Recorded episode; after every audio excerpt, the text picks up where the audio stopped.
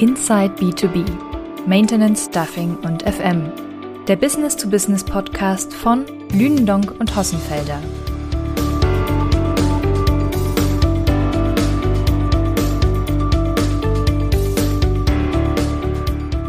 Liebe Hörerinnen und Hörer, heute eine neue Folge Inside B2B aus Frankfurt, aus dem Airport Club, wo wir soeben die Lünendonk-Liste 2022 Facility Services vorgestellt haben und äh, interessant und ausgiebig mit der Presse und Führungsvertretern von verschiedenen Facility Services Unternehmen diskutiert haben. Bei mir mein Kollege Thomas Ball, Partner bei Lünendonk und Hossenfelder und maßgeblich verantwortlich für die Branche Facility Services in unserem Haus. Mein Name ist Dieter Jeckel und wir wollen in den nächsten Minuten die Ergebnisse unserer Marktanalyse in einem ersten Schritt vorstellen. Wir wollen Ihnen die Liste ein bisschen näher bringen, wie sie sich momentan gestaltet und erste Einblicke in die tiefergehende Studie ähm, vermitteln, um Ihnen an der Stelle die Trends zu zeigen, die in den nächsten Jahren wahrscheinlich auch auf uns zukommen werden. Hallo Thomas. Dieter, ja, schön, dass es geklappt hat. Thomas, ja, ähm, gleich in medias res. Wir haben heute ganz gewagt, ne, weiß nicht, oder frech behauptet, wir sehen die Phase einer neuen Marktkonsolidierung kommen. Also das heißt, wir sehen die Entwicklungen, die Auf- und Abentwicklungen der Dienstleister in der Liste relativ stabilisiert. Was, was, was meinen wir damit? Warum eine neue Marktphase? Ja, nach zwei Jahren Corona ist es, glaube ich, so ein bisschen Zeit, in den Rückspiegel zu schauen, was in den letzten Jahren passiert ist und was wir als Marktforscher an den harten Zahlen, Daten und Fakten sehen. Wir hatten 2020 das ähm, Ausnahmejahr, große Unsicherheit, äh, Dienstleister waren sehr kulant, aber auch schnell harte und voraussichtlich bleibende Auswirkungen, indem das Thema Catering äh, bei vielen Unternehmen in der Nachfrage eine geringere Rolle gespielt hat.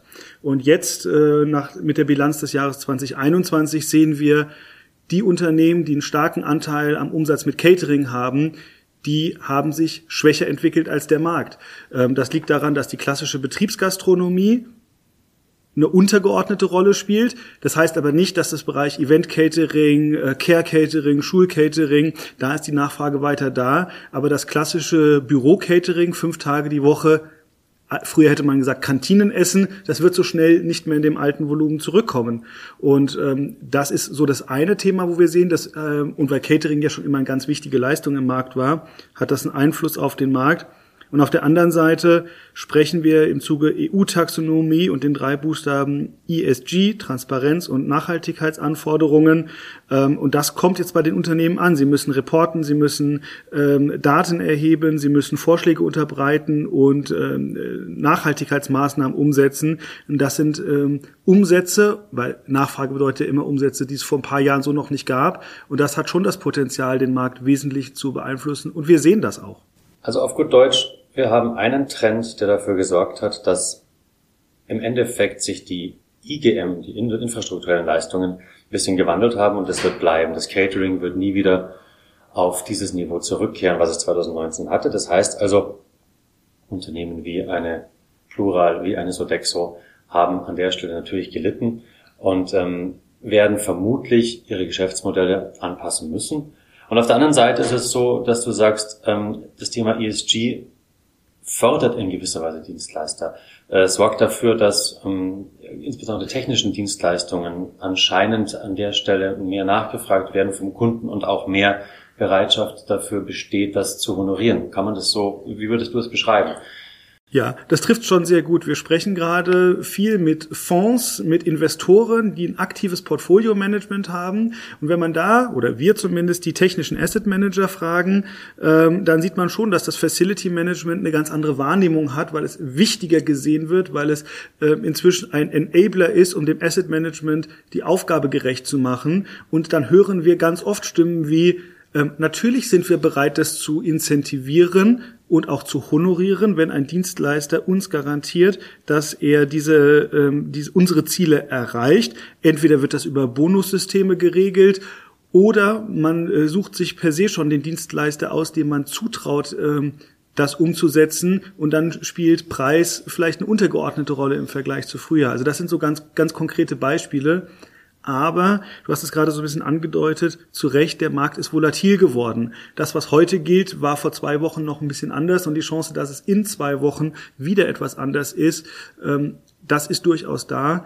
Liegt einfach daran, dass der Markt da in so einer Findungsphase gerade ist und sich sehr viele momentan sehr intensiv beschäftigen. Und das heißt natürlich, dass auch die Kenntnisse wechseln. Heißt aber, das Thema wird auch ganz sicher bleiben. Da bin ich sehr optimistisch. Interessant ist ja dann, wenn wir sagen, dass der Markt volatil ist, dass er sich hier neu findet. Ähm, auf der anderen Seite ist die Anbieterstruktur, was jetzt die Größe betrifft, sehr stabil. Also wenn wir uns die ersten zehn bei der Liste anschauen, und vielleicht wollen wir da ganz kurz drüber gehen, weil die Liste interessiert natürlich auch ähm, am meisten an der Stelle immer. Äh, die ersten zehn Plätze der Liste sind komplett unverändert. Die sind unverändert, die sind aber auch deshalb unverändert, weil die Unternehmen mehr oder weniger gleichförmig gewachsen sind. Es gibt natürlich diejenigen, die stärker gewachsen sind, es gibt diejenigen, die etwas weniger stark gewachsen sind. Die einen wachsen anorganisch, das heißt über Zukäufe, die anderen wachsen vor allem organisch, weil sie ähm, auf Segmente setzen, die erfolgreich sind. Aber du hast recht, die Top Ten sind in der Zusammensetzung unverändert. Aber, und das fällt es auf, wenn man die Liste ein bisschen im Detail schaut, ähm, wir sehen Unternehmen ähm, wie eine Piepenbrock, die das erste Mal die magische Schwelle in Anführungsstrichen von 700 Millionen Euro Umsatz ähm, über, überschreiten mit einem Umsatzwachstum von über 10 Prozent. Ja, wir sehen eine Gegenbauer, die das erste Mal die 800 Millionen Euro ähm, als Marke reist, vorher 765 Millionen Euro. Nivisa liegt bei inzwischen über 1,2 Milliarden Euro, die war im letzten Jahr noch darunter. Und ähm, auch eine Apleona erste Mal eine Marke äh, überschritten ähm, von knapp unter 1,7 auf deutlich über 1,7 Milliarden Euro. Und das gleiche gilt für eine SPI mit 1,73 auf 1,86 Millionen Euro. Auch wenn die SPI wie in den vergangenen Jahren sich natürlich weiter auch durch strategische Zukäufe verstärkt. Warum machen sie das? Weil die Marke Marktentwicklung eine andere ist. Ja, und, und man muss natürlich sagen, der Effekt, ja, der angesprochene durch Catering, der wird ja erst weiter hinten in der Liste auch ähm, sichtbar, weil die davon betroffenen ähm, Unternehmen etwas kleiner sind. Wenn ich mir eine Plural, ich schaue jetzt gerade drauf, eine, eine Plural ansehe, die natürlich ähm, schon sehr deutlich an, an Umsatz verloren hat, von 470 auf 340 Millionen Euro, da sieht man natürlich, dass das augenscheinlich sehr wehtut und ähm, das an der Stelle, wir haben es vorher mit, äh, mit diskutiert, ich denke, wir, wir alle haben, haben eigentlich im Endeffekt so darüber einig sein können, dass die klassische Betriebsgastronomie an der Stelle einfach auch nicht mehr so geleistet werden wird. Ja, eine Plural, ähm, die wir bisher ja als Compass Group in der Liste hatten, mit der Eurest, mit der Medirest, ganz klassisch, traditionell sehr stark im Bereich Catering. Auch eine Sodexo, ähm, die natürlich traditionell nicht nur Catering macht, aber Catering einen wesentlichen Umsatzanteil macht. Dieser Bereinigungseffekt, den du jetzt gesagt hast, dass sie nicht mehr in den Top Ten sind, ist ein Effekt des letzten Jahres. Damals gebe ich ganz offen zu, haben wir offen die Frage gestellt, wird das ein Einmaleffekt sein? Werden die im nächsten Jahr wieder reinkommen? Ähm, die Zeit zeigt, dass dem offensichtlich erstmal nicht so ist und viele Marktbeobachter rechnen, dass das jetzt auch ähm, in den kommenden Jahren zumindest mal dauern wird, bis das ähm, auf das Niveau zurückkommt, wenn überhaupt. Wenn man sich anschaut, und du gerade sagst, was ist letztes Jahr und was ist dieses Jahr, wir haben hier auf Platz 24 noch die Hektas, die auch ein wenig verloren hat, die aber in dieser Form vermutlich beim nächsten Mal nicht mehr auftauchen wird. Und das sind wir in einem Komplex drin, den wir das erste Mal so ein bisschen auch heute angesehen haben. Ähm, was passiert denn länderübergreifend? Was sind denn Themen? Ähm, wo schließen sich Unternehmen zusammen? Was sind strategische ähm, Einkäufe innerhalb der Branche?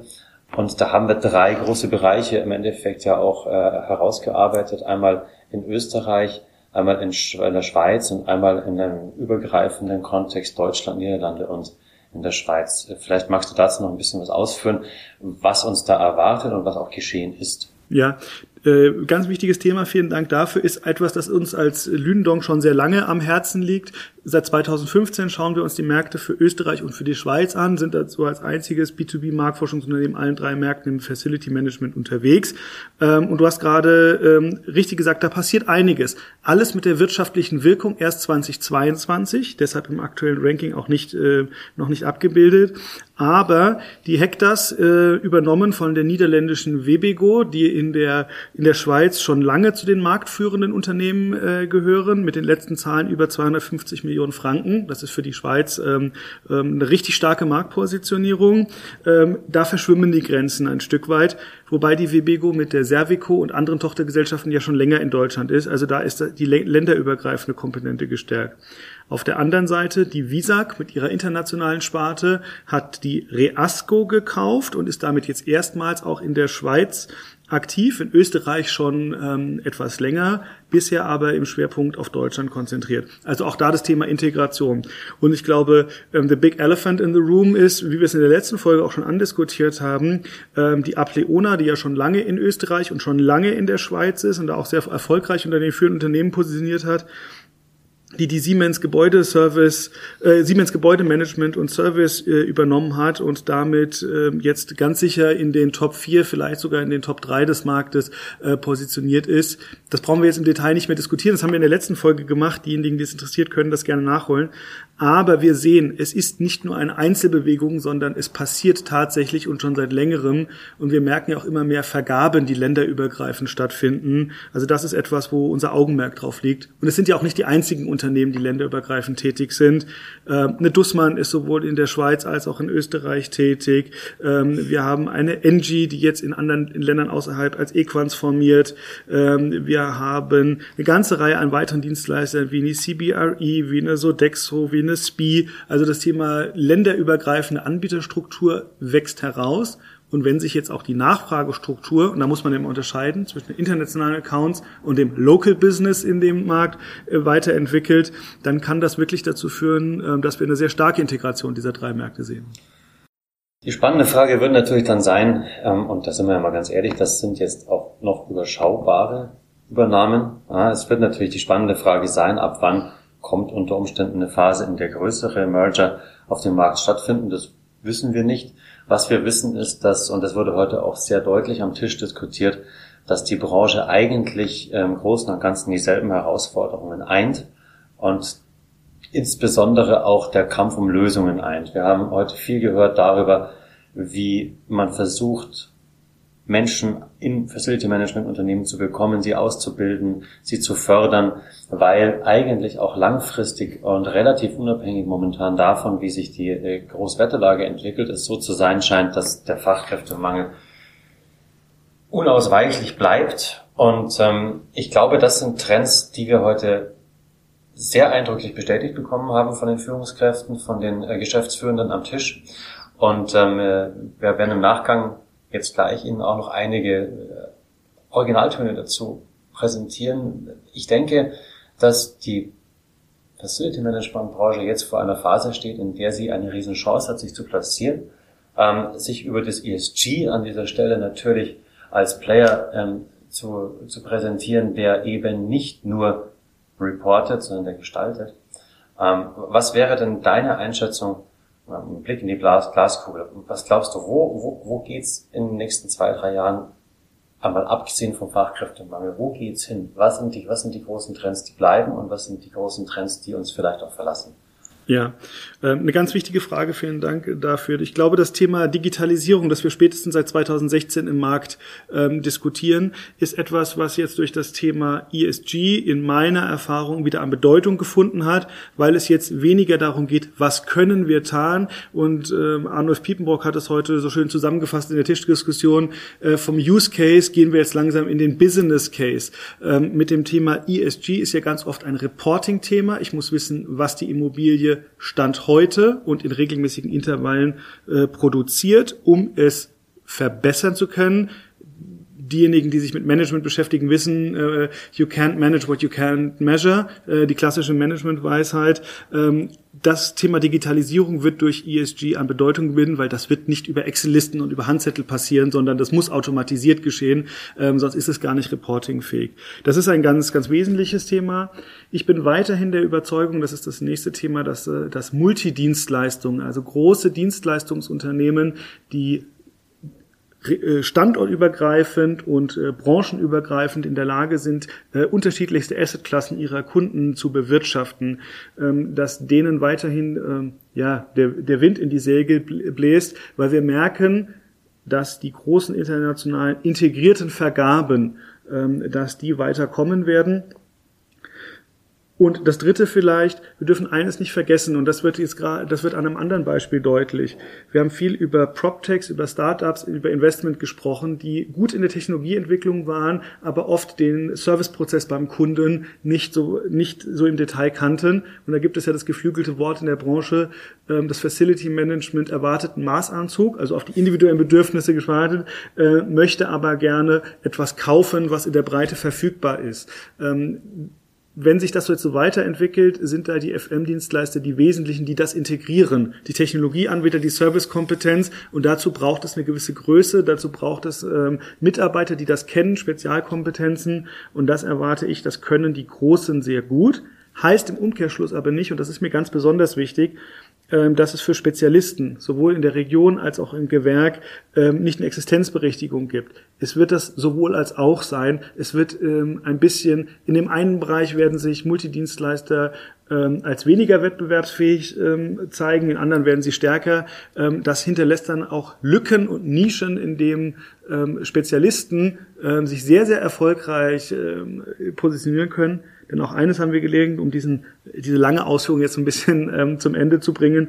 Oft braucht der Kunde eben Spezialist. So ein klassisches Beispiel. In der Pharmaindustrie spielt das Thema Risiko genauso eine große Rolle wie in Rechenzentren. Da nehmen Sie nicht jeden, sondern da nehmen Sie nur die, die die Referenzen äh, können in der Tiefe. Und das sind oft eben Unternehmen mit einem hohen Spezialisierungsgrad. Also die Gewichte werden sich etwas verschieben. Wir werden beobachten, in welche Richtung. Ähm, aber es wird nach wie vor die Berechtigung für beides geben. Und vielleicht ist das ähm, die gute Überleitung, äh, um mal zu schauen, ähm, wie sich die einzelnen Unternehmen entwickelt haben, dazu die Stimmen. Denn, da Dieter wirst du mir vielleicht zustimmen, Service ist ein Menschenthema. Und äh, unser Firmengründer Thomas Lindonk hat immer gesagt und sagt immer, Menschen machen Wirtschaft. Und das unterscheidet eben die unterschiedlichen Anforderungen. Ähm, ein mittelständisches Unternehmen legt großen Wert auf Familienunternehmen in der Theorie. Große internationale tätige Unternehmen brauchen andere Dienstleister. Ähm, da bin ich sehr gespannt, was uns die Geschäftsführenden gleich dazu sagen werden.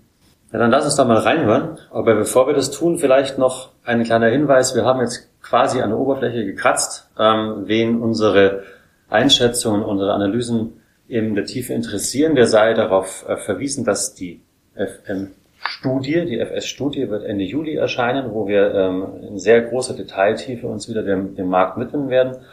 Vielen Dank, Thomas, fürs Gespräch und ähm, wie immer, es bleibt spannend und jetzt lass uns mal noch hören, was uns die Geschäftsführenden von großen Marktplayern an dieser Stelle an Einschätzungen mitgeben.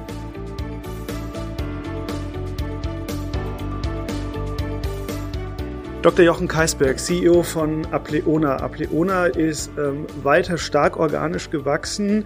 Ähm, in Österreich mit der Siemens Gebäudeservice die Präsenz im Dachraum weiter geprägt. In der Schweiz schon seit vielen Jahren sehr erfolgreich und lang unterwegs. Ähm, was sind so die, die wesentlichen Highlights aus dem letzten Jahr aus, in der Entwicklung der Apleona und was sind so die zwei, drei Themen, wo Sie sagen, ähm, das beschäftigt uns in den kommenden zwölf bis 18 Monaten äh, besonders intensiv? Ja, wir haben in den letzten, äh, gerade im letzten Jahr das Jahr gut genutzt, um unsere Kundenbeziehungen zu festigen, gerade zu unseren großen strategischen Kunden, haben auch viele unserer großen Aufträge weiter verlängert und konnten äh, weiterhin große internationale Aufträge gewinnen. Das heißt im Wesentlichen Industriekunden, die uns ihr internationales Portfolio in EMEA oder in Europa anvertraut haben. Das spüren wir insbesondere jetzt in der Leistungsentwicklung, dass die Leistung deutlich anzieht. Ähm, natürlich so wie unsere Wettbewerber wahrscheinlich auch, stellen wir uns sehr stark für die Anforderungen auf, die aus dem Bereich CO2-Reduzierung im Gebäudeumfeld auf uns zukommen. Alle wissen, welche Herausforderungen da auf uns zukommen werden. Und ähm, das ist, dafür muss man sich speziell aufstellen. Da entwickeln wir im Moment Produkte für unsere Kunden, die wir sehr kurzfristig an den Markt bringen werden. Ja, das Thema ESG, das ja in dem Thema CO2-Reduzierung ähm, drinsteckt, beschäftigt ja momentan die ganze Immobilienwirtschaft. Ähm, wir sprechen momentan viel mit vor allem technischen Asset Managern, die Portfolios aktiv mit verwalten. Ähm, mein Gefühl ist, dass sich da so ein bisschen was in der Auftraggeber-Dienstleister-Beziehung verändert. Wie sehen Sie das? Entwickelt sich da etwas? Verändert sich da etwas? Wie, wie ist da die zukünftige Positionierung vielleicht der Branche im Allgemeinen und der Apleona im Besonderen? Ja, ich glaube auch, dass es da eine Entwicklung geben wird. Es wird weiter äh, dahin führen, dass man größere Bündelungen sehen, integrierte Verträge sehen wird. Und man wird Verträge sehen, die wir FM Plus nennen, also Verträge, die andere Komponenten mit hineinkriegen, außerdem heute manchmal verankerten Monitoring ins viel aktivere Management von Energie werden, gehen werden. Und das wird einfach voraussetzen, dass die Struktur der Verträge, der FM-Verträge, der technischen FM-Verträge etwas anders aussehen muss in der Zukunft. Und da wird es sicherlich eine Veränderung geben. Ja, wenn ich das zusammenfassen darf, kann man dann sagen, es wird eher so Richtung strategische Partnerschaft, Partnerschaft auf Augenhöhe gehen? Ja, das wird es in vielen Bereichen gehen. Ähm, das glaube ich. Das gibt es ja heute auch schon in vielen Bereichen und es wird zunehmen, weil die großen Kunden immer mehr wertschätzen, einen Ansprechpartner für die komplexer werdenden Themen, die aus dem CO2 kommen, aber auch sich zum Beispiel ja während Corona ergeben haben, da einen festen Ansprechpartner über ein möglichst großes Portfolio zu haben. Herr Dr. Kreisberg, ganz herzlichen Dank für Ihre Einschätzung. Ich freue mich aufs Wiedersehen beim nächsten Mal. Wiederhören.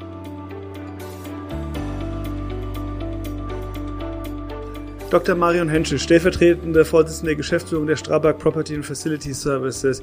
Wir haben über die Lünendonk-Liste gesehen. Wir haben es ein bisschen über die Überschrift gestehen.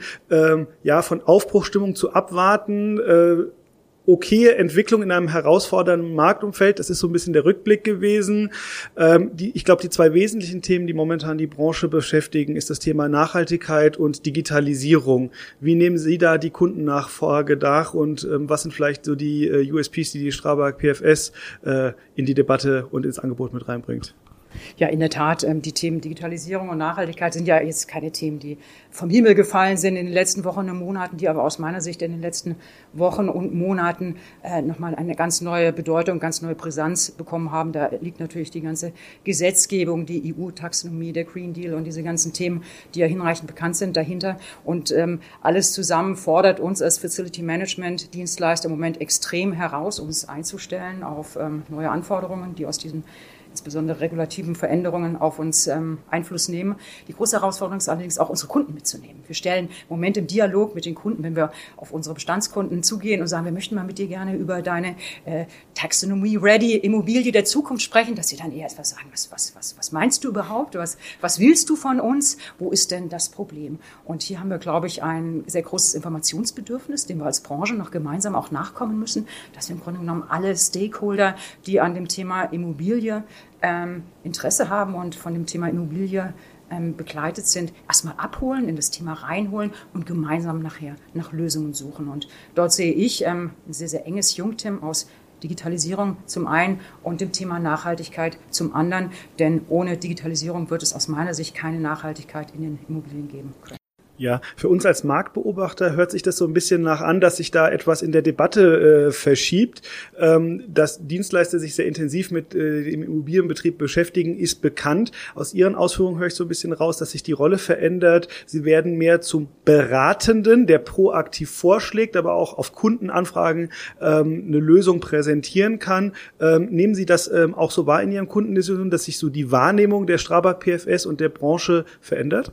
Absolut. Ich glaube, dass wir als integrierter Dienstleister, der nicht nur Facility Management Leistungen erbringt, sondern auch im Property Management tätig ist, sehr nah an den Kunden dran sind. Wir kennen die Bedürfnisse der Kunden mhm. und ich glaube, wir können die Bedürfnisse der Kunden gerade im Hinblick auf Transparenz und auf die Nachhaltigkeitserfordernisse auch besser als, als viele andere Marktteilnehmer, die jetzt nur reine Beratungsleistungen erbringen. Ich glaube, wir sind sehr glaubwürdige ähm, Partner ähm, im Gespräch um diese Themen, weil wir liefern können ähm, liefern können, heißt, wir können Beratungsleistungen erbringen, wir können den Kunden dort abholen, wo er steht, wir können CO2-Bilanzen erstellen, wir können für Transparenz sorgen, indem wir ähm, Daten haben oder auch Daten erfassen ähm, im, im, Kontext mit dem Kunden zusammen und ihm dann sagen, wo eigentlich seine, seine, seine Problemfelder sind im Zusammenhang mit seiner Immobilie. Und wir können dann eben auch diese Probleme lösen, weil wir Steuerungs- und vor allen Dingen auch Ausführungskompetenz haben. Und insofern sehen wir uns eigentlich ganz gut vorbereitet für diese Aufgaben und Herausforderungen, die auf uns ähm, ja, die auf uns warten. Ja, jetzt haben Sie, ich wollte Ihnen ja eigentlich nur zwei Fragen stellen, jetzt äh, haben Sie mich aber getriggert mit Ihrer Antwort. Sie haben das Thema Property Management in den Mund genommen und da gibt es ja seit ein paar Jahren schon die Debatte, ähm, wird das Property Management als eigenständige Disziplin so weiter bestehen, wie es vorher war, oder wird es sich ein bisschen verlagern, dass Aufgaben hin zum Facility Management auf der einen Seite und zum Asset Management auf der anderen Seite sich entwickeln? Jetzt sind Sie mit der Strabag Property und Facility Service vielleicht der prädestinierte Ansprechpartner, um dazu ähm, nochmal eine Stimme in die Debatte zu werben. Wie sehen Sie das? also so wie sich letztlich Aufgaben und Inhalte aller Service Lines natürlich immer über die Zeit verändern, verändern und, und die Schwerpunkte der, der Aufgaben sich auch verändern, so wird sich auch das Property Management verändern. Ich persönlich glaube, dass das Property Management der Zukunft ähm, letztlich sich mit, den, äh, mit der Digitalisierung von Immobilien beschäftigen wird und dass äh, viele andere Dinge zum einen vielleicht zum Asset Management wandern können oder zum Facility Management, aber dass der Property Manager als, nennen wir ihn jetzt mal Digitalisierungsmanager, zukünftig mehr denn je seine Daseinsberechtigung ähm, in diesem Ökosystem haben wird. Frau Dr. Henschel, ganz, ganz herzlichen Dank, dass Sie sich die Zeit genommen haben und auch Ihre Einschätzung äh, mit uns geteilt haben. Ganz, Sehr ganz gerne. herzlichen Dank. Danke, Bis zum nächsten Mal. Danke. Tschüss.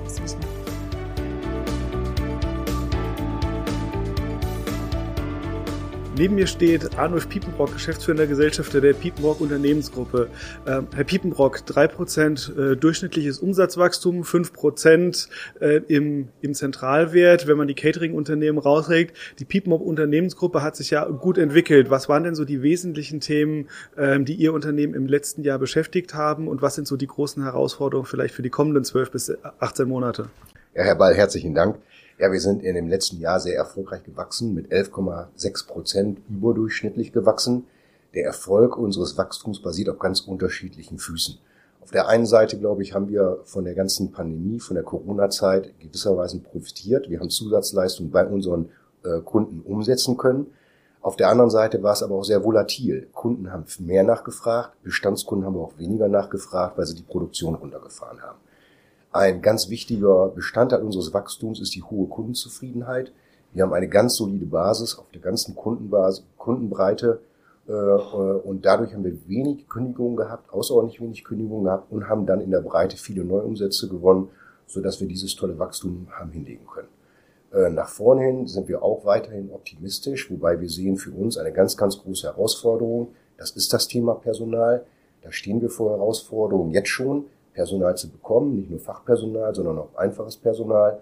Äh, und da, äh, glaube ich, werden wir noch weiter unter Druck kommen, auch in der gesamten Branche, weil der Mindestlohn jetzt kommen wird zum 1.10.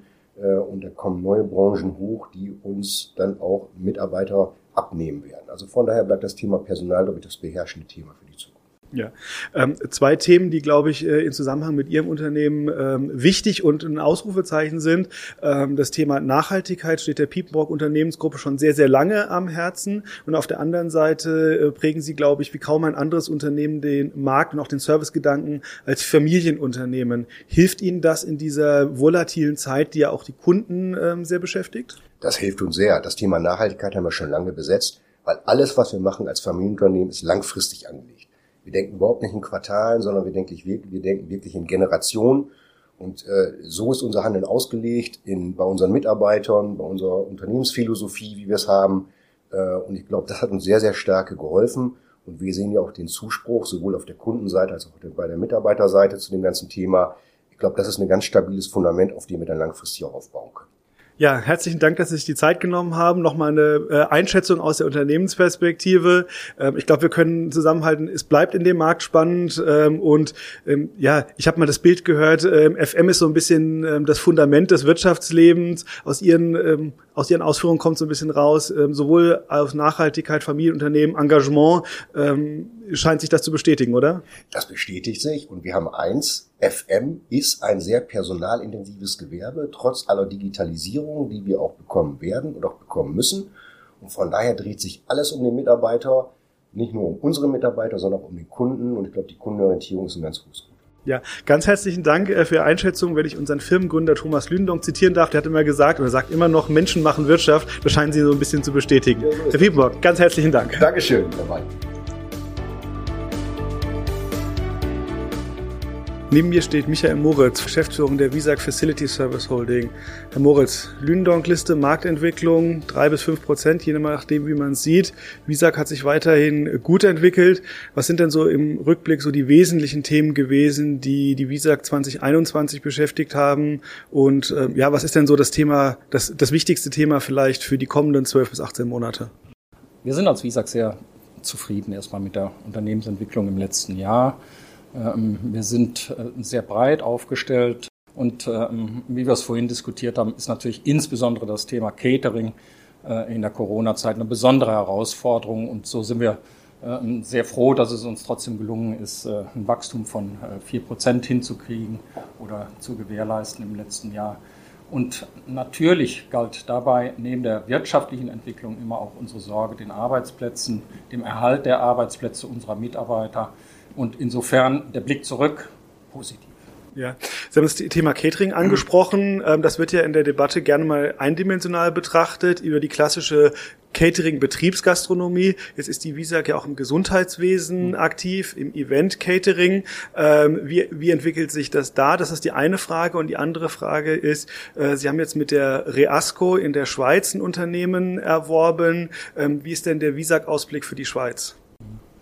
Ja, Kommen wir vielleicht zuerst zum, zum Catering-Markt. Äh, ähm, wie Sie es vielleicht äh, ähm, äh, verfolgen konnten, haben wir das Thema Event-Catering aus der Taufe gehoben, just bevor Corona äh, uns erwischt hat.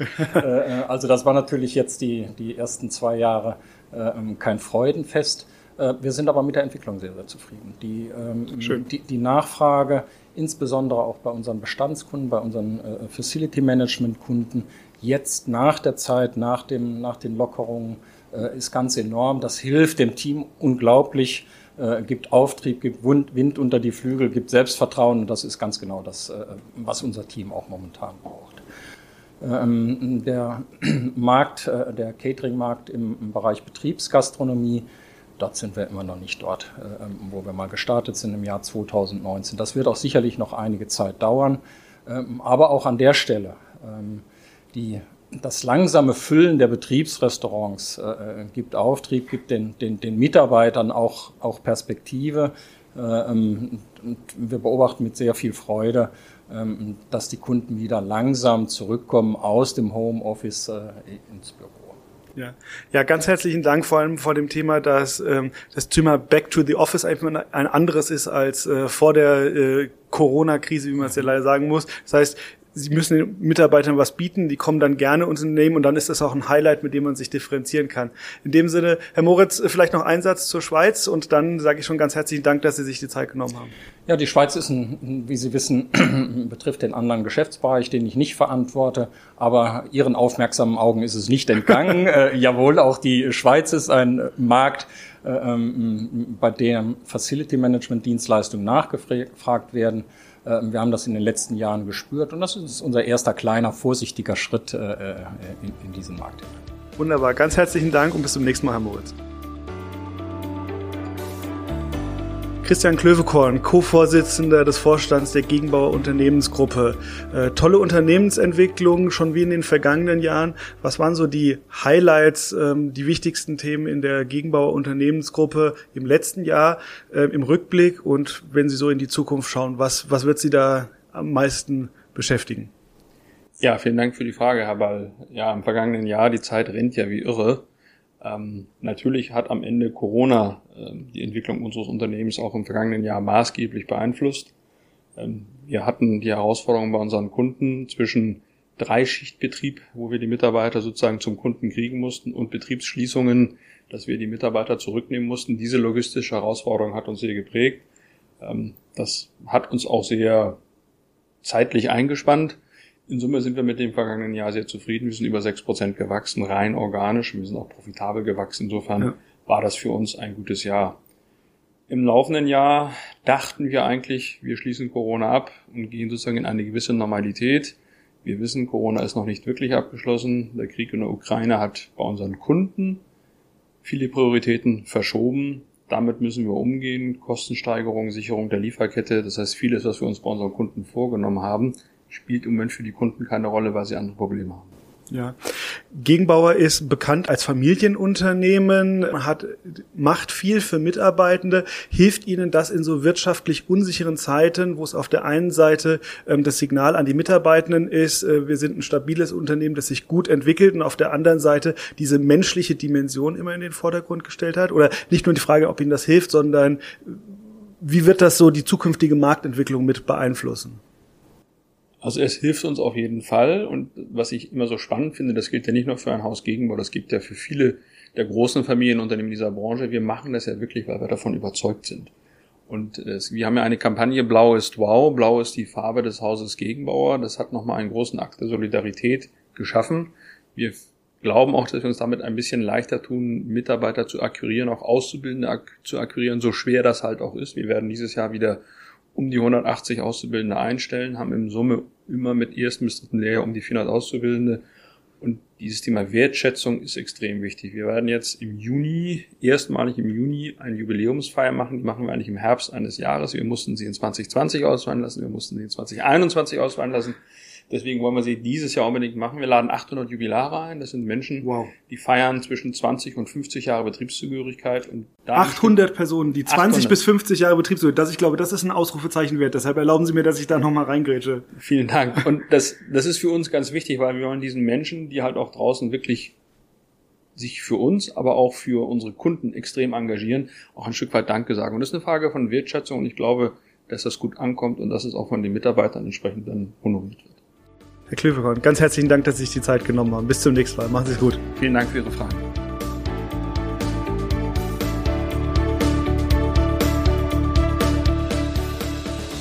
In der heutigen Folge von Inside B2B haben die Marktexperten Thomas Ball und Dieter Jeckel erste Ergebnisse der neuen Lündong-Studie 2022 Facility Services vorgestellt.